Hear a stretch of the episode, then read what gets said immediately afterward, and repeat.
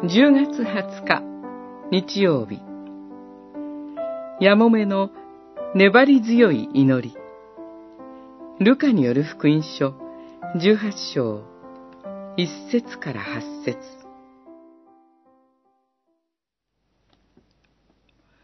まして神は昼も夜も叫び求めている選ばれた人たちのために裁きを行わずに彼らをいつまでも放っておかれることがあろうか。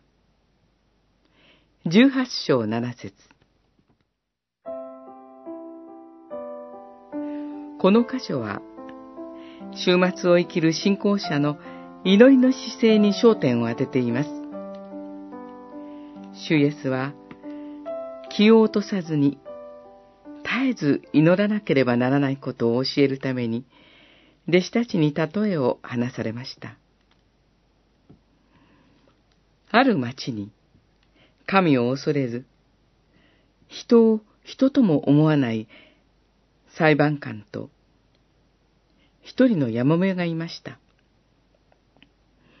やもめは裁判官のところに来て、相手を裁いて、私を守ってください、と願い求めます。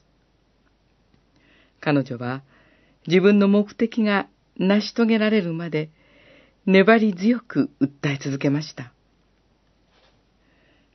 するとついに不正な裁判官はやもめの願いを聞いてくれたのです。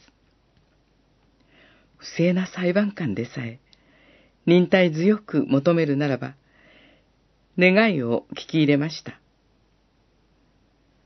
まして、誠の神は昼も夜も叫び求めるキリスト者の祈りを放っておかれず、速やかに裁いてくださると言われます。